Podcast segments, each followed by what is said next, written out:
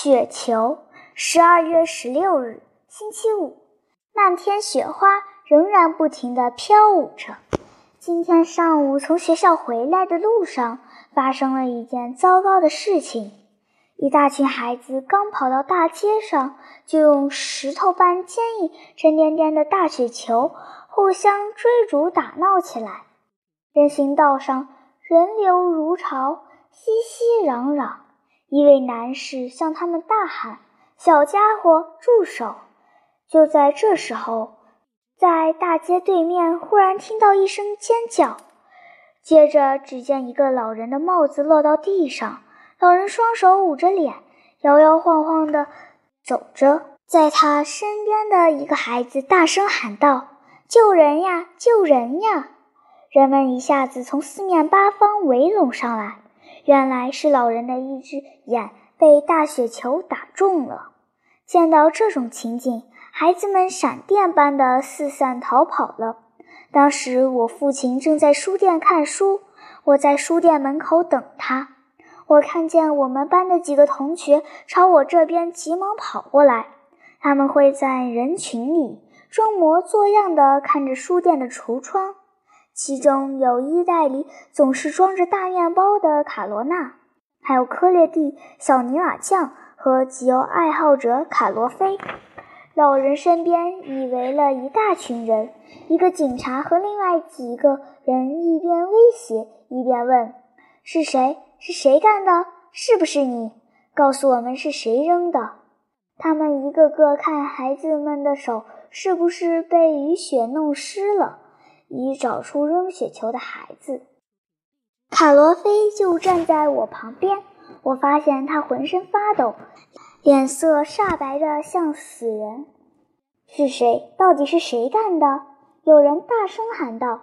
这时。我听见卡罗娜低声细气地对卡罗菲说：“鼓起勇气来，是你干的，快承认吧，要不然他们就得抓别人，你不就成了胆小鬼？”“我不是故意的。”卡罗菲回答，身体像树叶一样颤抖。“没关系，尽你的责任吧。”卡罗娜一再开导说。“我没有胆量去，勇敢点儿，我陪你去。”警察和人们喊得越来越凶了。是谁？是谁干的？眼镜都打碎了，碎片扎进了眼睛里，眼睛都快瞎了。真是一伙土匪！我想卡罗菲吓得快要瘫倒在地上了。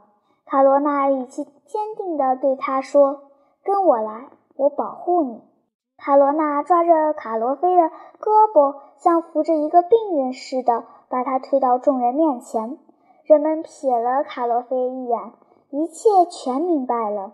有几个人举起拳头要打他，卡罗娜站在中间喊道：“你们十几个大人能这样对待一个孩子吗？”那些人不敢动手了。警察抓住卡罗菲的手，推开人群，把他带进附近一家面包铺。受伤的老人也在里面躺着。我一见到老人，就认出他原来就是跟他的小侄子住在我们楼五层的老职员。老人躺在长椅上，眼睛上敷着一块手帕。我不是故意的，我不是故意的！吓得半死的卡罗菲抽泣着连声说：“两三个人。”粗暴地把卡罗菲推进面包铺里，大声喊叫说：“跪到地上请求宽恕！”说着，把他按到地上。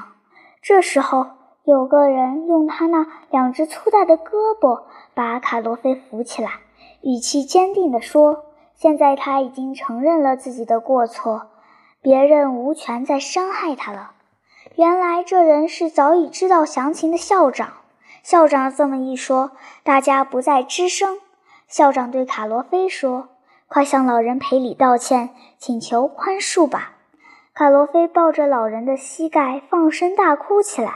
那老人呢？伸手摸了摸卡罗菲的脑袋。